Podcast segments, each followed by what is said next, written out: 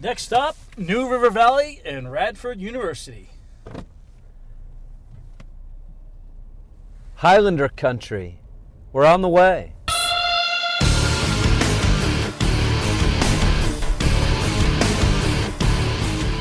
Doug Day, Oliver Purnell, we're coming. We're coming to see where it all happened. The itinerary today, it's really pretty simple. It's the Big South Road opener for Winthrop. We're headed to Radford, Virginia, about 175 miles from Winthrop, and the Eagles looking to go 2 0 in conference play. On the way, we're hoping to stop and get a feel and a smell and a taste of the local area, the New River Valley up there. Mike, you've got several spots we could potentially stop at. Yeah, we have uh, an old minor league baseball stadium that's been retrofitted. We could stop there. We found uh, a nice little place that has a little mercantile area, a good little restaurant. And then uh, there's also downtown Pulaski, which is about 15 miles south of Radford. Yeah, so we'll see what strikes our fancy on the way and hopefully have good conversation and enjoyable time and maybe we won't get pulled over this time.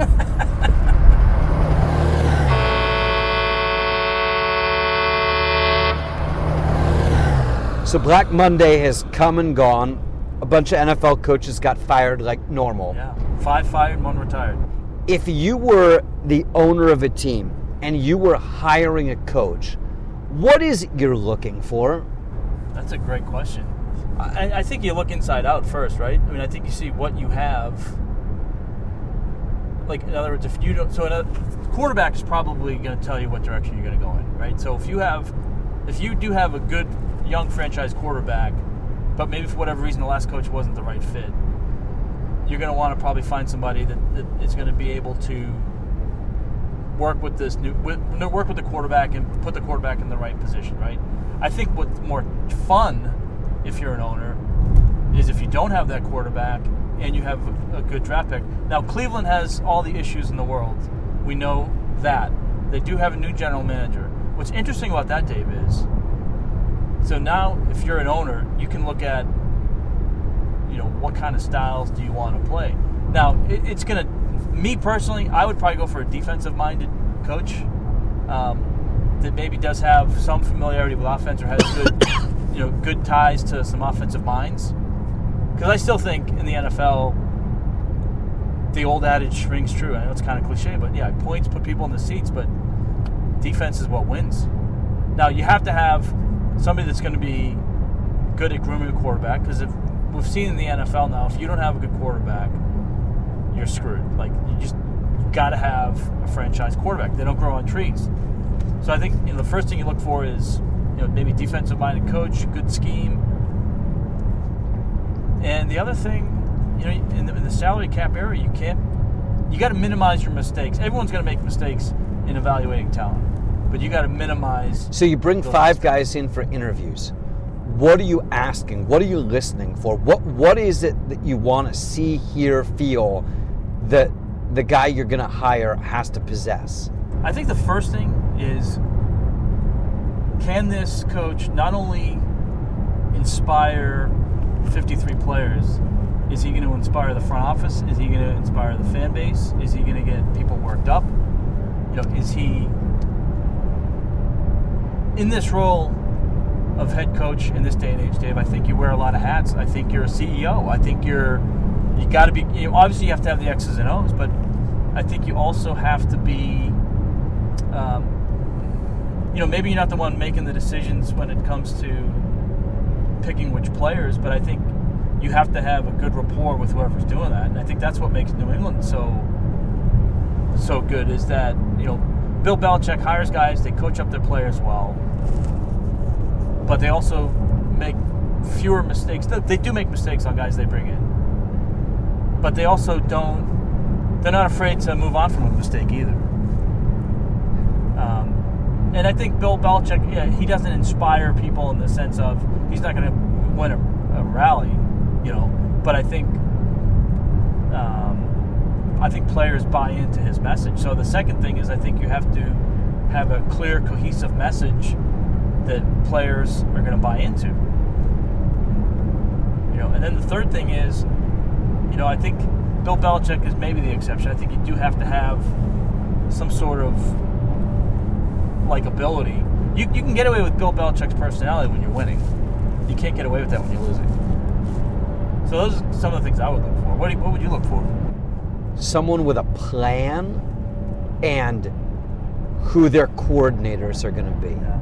Like, your team is at point X. I want someone that comes in, they've thought about what the team looks like, they've thought about where they want to go with the team, how they are going to get there, and with whom they are going to do it.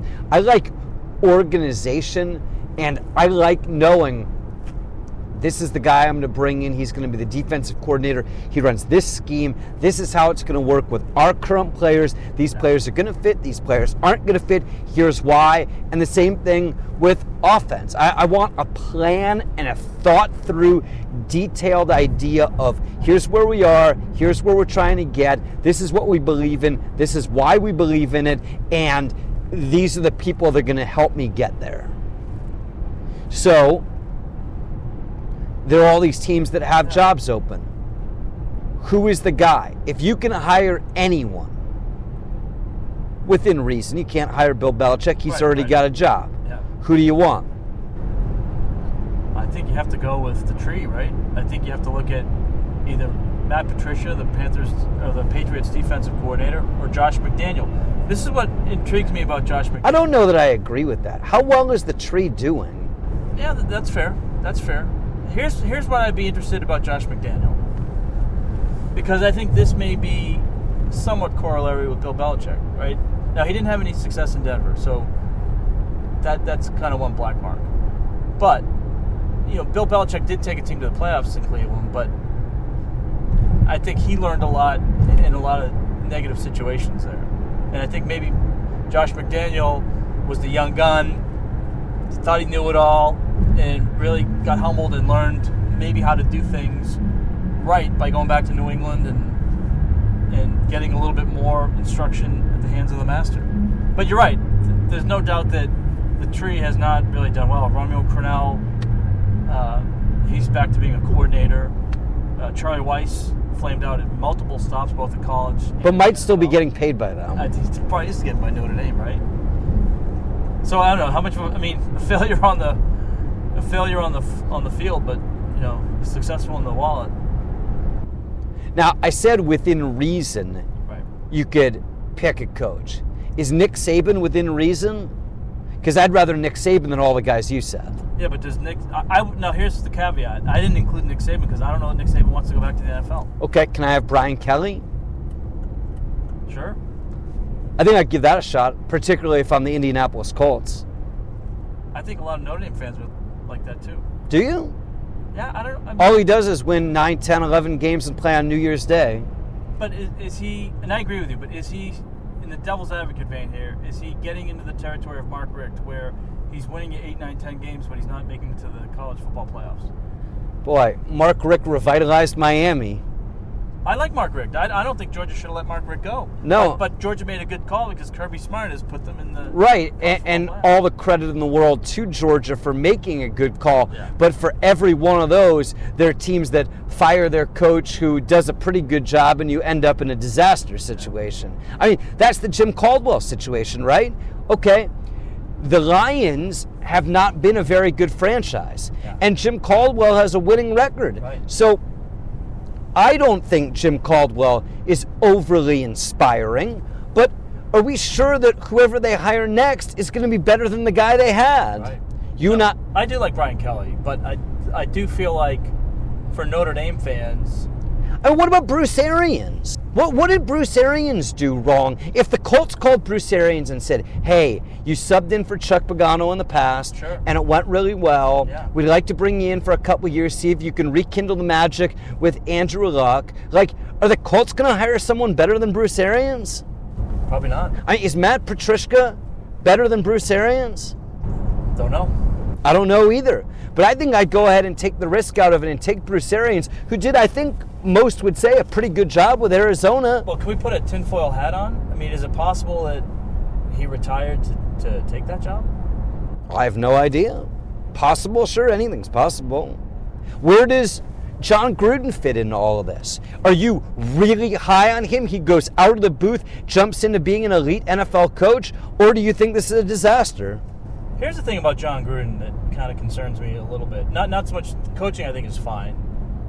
He had a what a, a two game above 500 record with Tampa Bay. He had a, he had a winning record with the Oakland Raiders or with the Raiders. Won the Super Bowl with Tampa Bay. I just don't understand some of the talk about $10 million a year for Jon Gruden. I don't understand maybe potentially giving him an ownership stake. I think he's fine as a coach. I think he's a guy that maybe has a, a better he's a better fit with a with a team that does have some good veteran pieces. Just because I think he has that ability to to he's a good like he's a good football mind, but he's a good rah rah guy. I, mean, a, he, I think he can inspire players.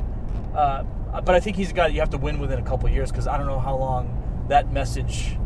You know, I, I think there's a maybe a uh, expiration date on that type of enthusiasm, that type of coach. I mean, we saw that with Rex Ryan.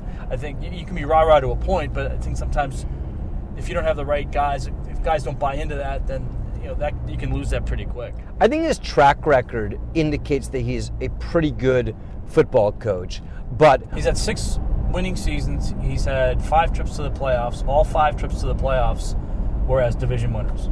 Right. So that that's pretty good. Yeah. But it's also been a while. In 11 years. Yeah, and he's been out since what, 08? Right. So he's been out for 10 years.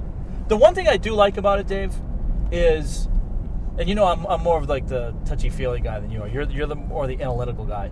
But I like the fact that he has been you know obviously around the game, and I, I know just talking to coaches maybe isn't good enough, but he does do the film session. He does the, the film session with the draft picks every year. So I, I think he's he's keeping his mind fresh. I think he's been learning as he's been going along, doing the broadcaster route. But what is his you know what is his experience? What is his ability to to get the message across to kids that are now 10 years younger than the last time he coached. To right. that 10 years younger. And that Raider team that people were so high on when Derek Carr got hurt last year, now they're coming off a kind of disappointing right. year, but but he didn't have an off season. Carr didn't have a true off season because he, was rehabbing. He was rehabbing. And you get Khalil Mack back, and you've got Amari Cooper back, but your your stadium situation is still a debacle. You play in the horrible Oakland Coliseum. You're a lame duck franchise. You're moving to Las Vegas. The fan base is sort of in, but also like, how in should we be? Because the franchise is moving. It's kind of like a tease, isn't it? I mean, it seems like he's the type of guy that Raider fans would like. Yep. You know, he's coming back home. He did have success when he was in Oakland, when he was with the Raiders, and now he's coming back. And oh, by the way, we're leaving in two years. Right. And if it's a long term thing, what but, is but that? How serious is that ownership? Exactly. And what does it mean once he's not coaching? Right. Yeah. Does he? Boy, that's a tricky situation too. Like, what happens if he does have an ownership stake and it goes south? Right. Like, you, are you firing one of your owners? Are you firing yourself? You just right. yourself upstairs. Right. But you know, I don't like the, the ownership piece from this perspective, Dave. Is I think I want my coach to coach. Uh, it's okay for a coach to have some sort of a personnel influence because obviously they have to coach up the guys that are coming in. But if you have a direct influence on business decisions, you know. well, I, don't think gonna, I don't think Jon Gruden's going to be picking the vendor for hot dogs. No, I don't think so either. But if he has to make a decision based on a player that would really help him, a veteran per se, but is going to be a cap problem. But you can win with that guy. But as the owner, you know you can get the, another guy for a lot less, a lot cheaper. But you might not be able to win with Like I'd rather the coach be fighting to keep the veteran. He may lose the fight, but I don't want the guy. I don't want a coach who's going to be thinking about the economics side. I want him focused on X's and O's. Billy Beane owns a piece of the A's and has never had a problem releasing guys. Then you could also say they've never won a World Series. Yeah. I didn't realize Billy Beane had an ownership thing. Yeah, that's how they kept him. Is that like an equity thing, or did he have to put some money up? I think it's an equity thing. And that's probably what would happen with Gruden. Now, I think the ownership thing is probably a long shot because are you telling me 24 out of 32 owners are going to agree to that? As a minority interest, why wouldn't they? I mean, a guy that owns two or three percent I mean, of the then, team. You can buy 2 or 3% of the Bearded Carcast. Yes, Send us an email, Absolutely. beardedcarcast at outlook.com. Who wants a piece of this? We're on iTunes, for God's sake.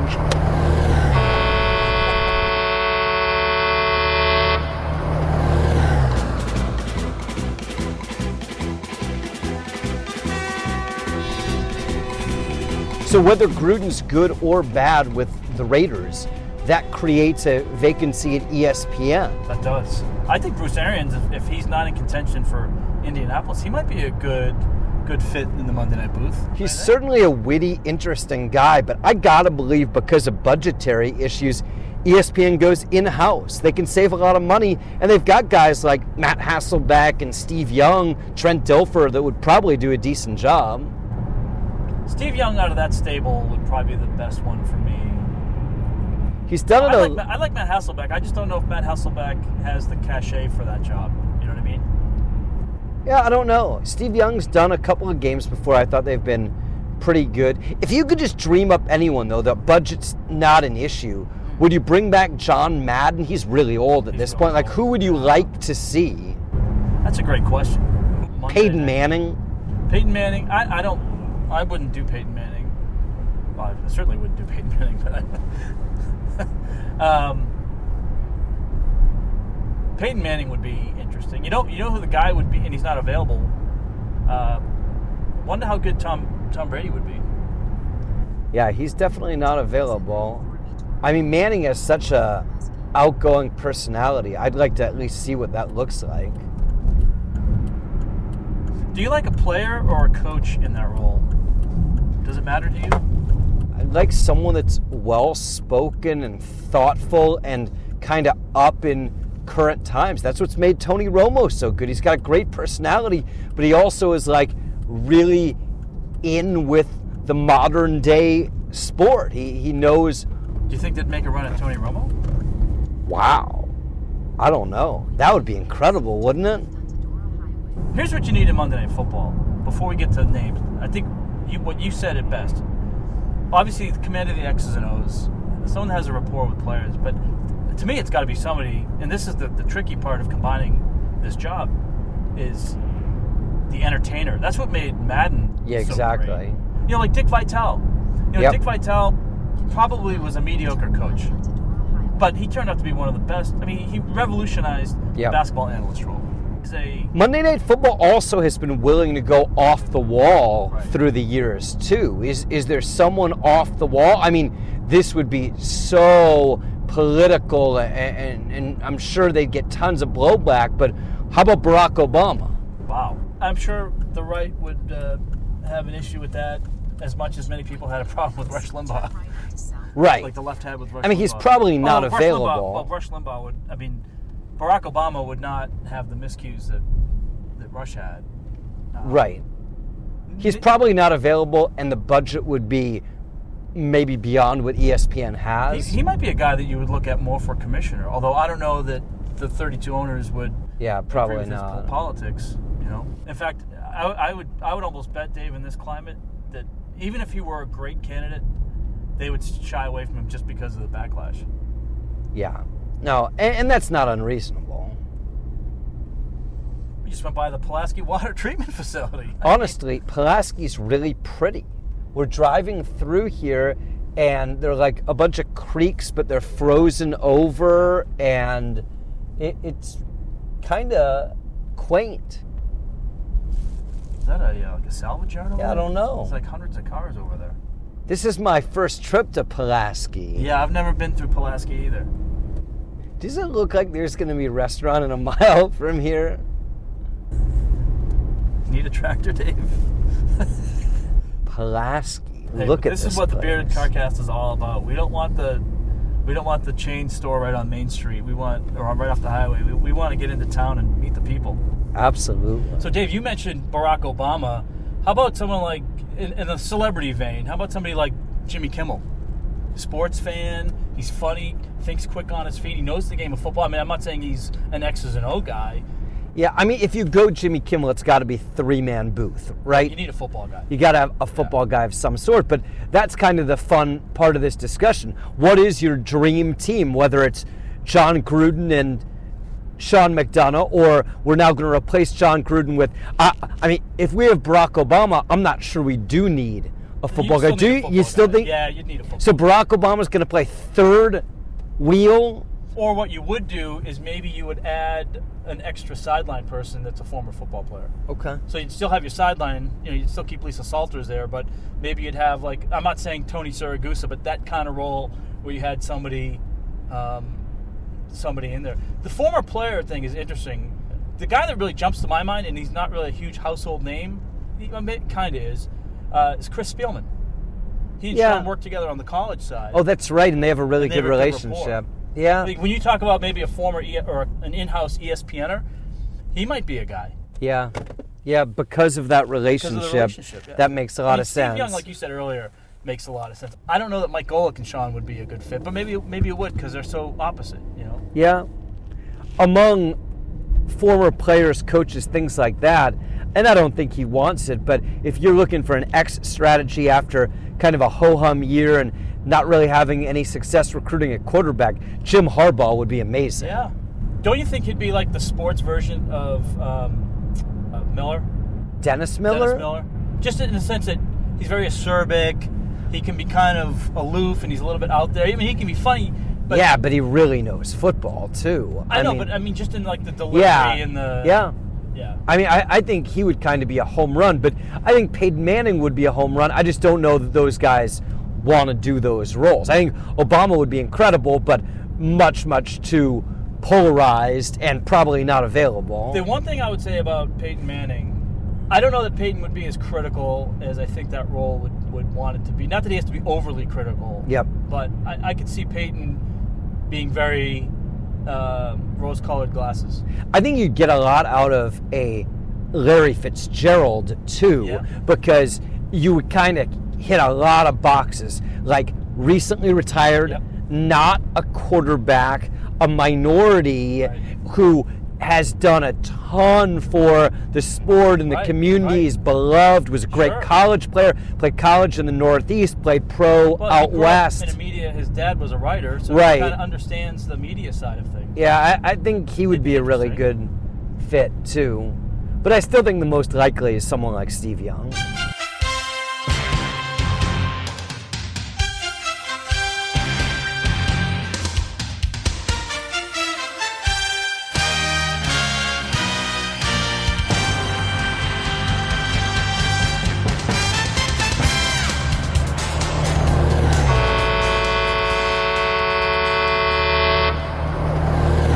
Lunch on the way to Radford today, Mike. Pulaski, Virginia, and not a city I knew a whole lot about. Kind of an interesting stop. Right, so we stopped in Pulaski, which is probably about 15 miles south of Radford, and it's right in the, the big hills uh, in mountains right around Radford, Virginia. There's a minor league ballpark that we're probably going to stay for the next time we come to the New River Valley, built in 1932, actually, the, 1935, I think it was built, uh, and it currently houses the Appalachian League team for the New York Yankees, the Pulaski Yankees. Uh, the stadium, as we said, built in the 30s, it was part of the WPA uh, work administration project, and it was renovated. They spent, I think, nine million dollars putting uh, a lot of money into renovating it.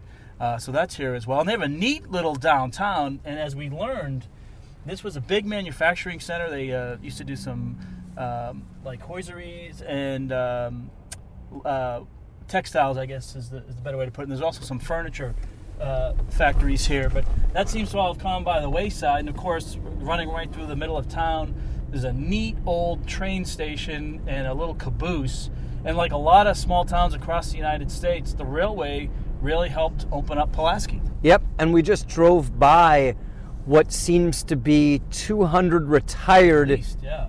VWs. The best though is the stand-up that we did uh, at the train station before. It was after lunch and before we got back in the car. We'll take a listen to that right now. Three, two, and one.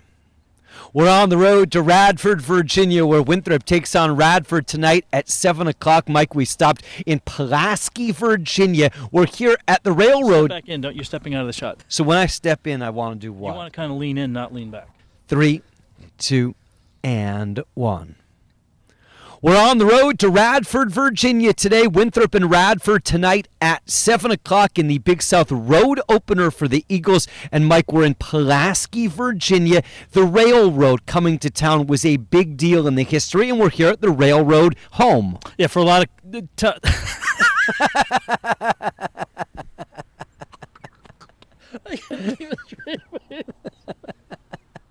Keep together. Come on. It's over here, right? Over here.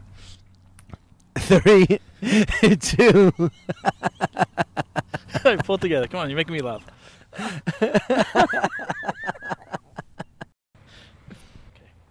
Three, two, and one. We're in Pulaski, Virginia.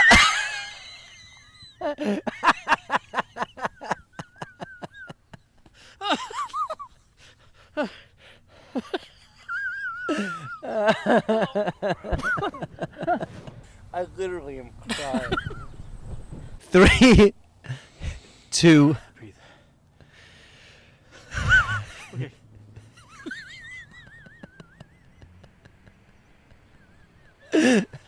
All right. okay. Let's be professional. A true professional. Three, Okay. three, two, and one. We're in Pulaski, Virginia, on our way to watch Winthrop play at Radford, the Big South Conference road opener for the Eagles. Mike Pulaski really. Oh, sorry. Pulaski gets me every time. All right, let's go. Three, two, and one. On the road with the Winthrop Eagles, we're on our way to Radford, Virginia, in Pulaski, Virginia. You gotta step closer to me too. Right there, Okay. Three, two, and one. We're on the road on the way to see Winthrop play at Radford and stop by Pulaski, Virginia. Mike, the railroad played a mm-hmm. big role in the history here. And for a lot of towns in the United States, the railway really opened up things. And this was a big manufacturing center for a long time. We just had a great lunch at Al's on First, built in the 1930s, Dave. It was an old warehouse for a grocery store, and it still had the exposed beams. Food was fantastic. Pulaski's a, a neat little town. It's a neat little town. It's got about 10,000 people. It's part of the New River Valley with Christiansburg, and Blacksburg, and Radford. And Mike, did you know Shane Graham is from here? Yes, I did see that, and it's also home of Peaks Creek, which is feeds into the New River Valley, and we are on one of the longest trails in Virginia, part of uh, Virginia State Park. Winthrop and Radford tonight. Tip off at 7. Our coverage on 1041. The bridge begins at 6:30. Join us throughout the day at winthropeagles.com. it's probably as good as we're going to do.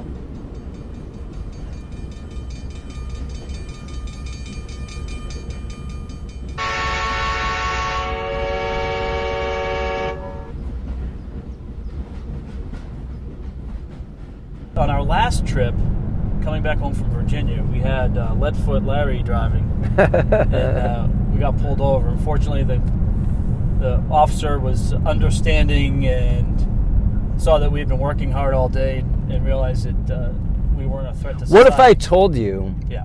that was the first of getting pulled over twice in two days? No. really? I got pulled over the next day Did too. I did.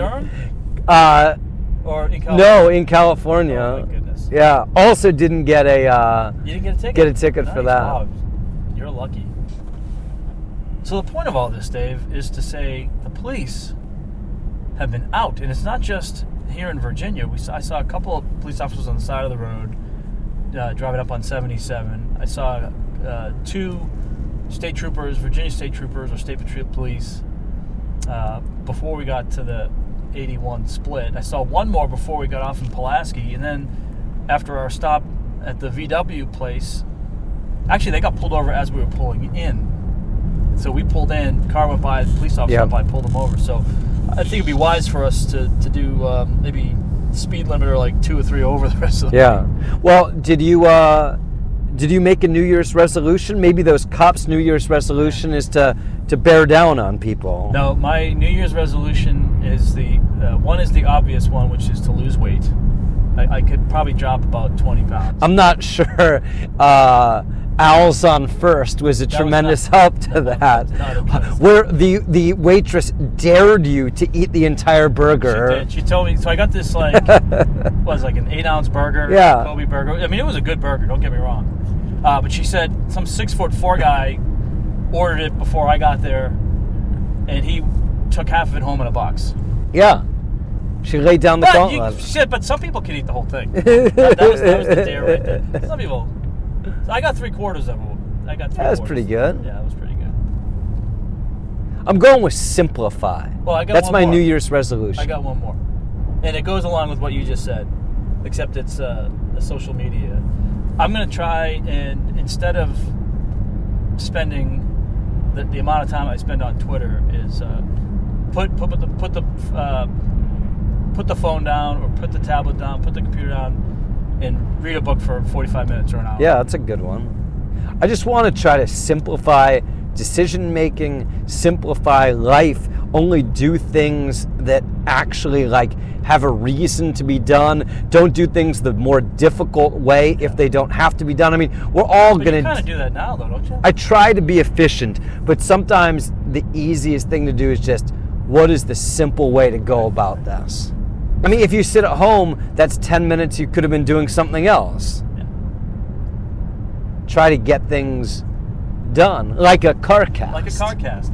And now that we're 10 or 15 minutes from Radford, all I'm thinking about is how great it's going to be that I can take the wheel, try to avoid getting pulled over more than once or twice, and you can start editing the car cast on the way home. And by the time we get back to Charlotte, we've basically got a product to put out. Your next resolution should be learning the cruise control in this car. Well, I think you taught me that last time. We'll see if it's stuck. We'll see if we hear that uh, Law and Order music at the end of the end of this version of the CarCast.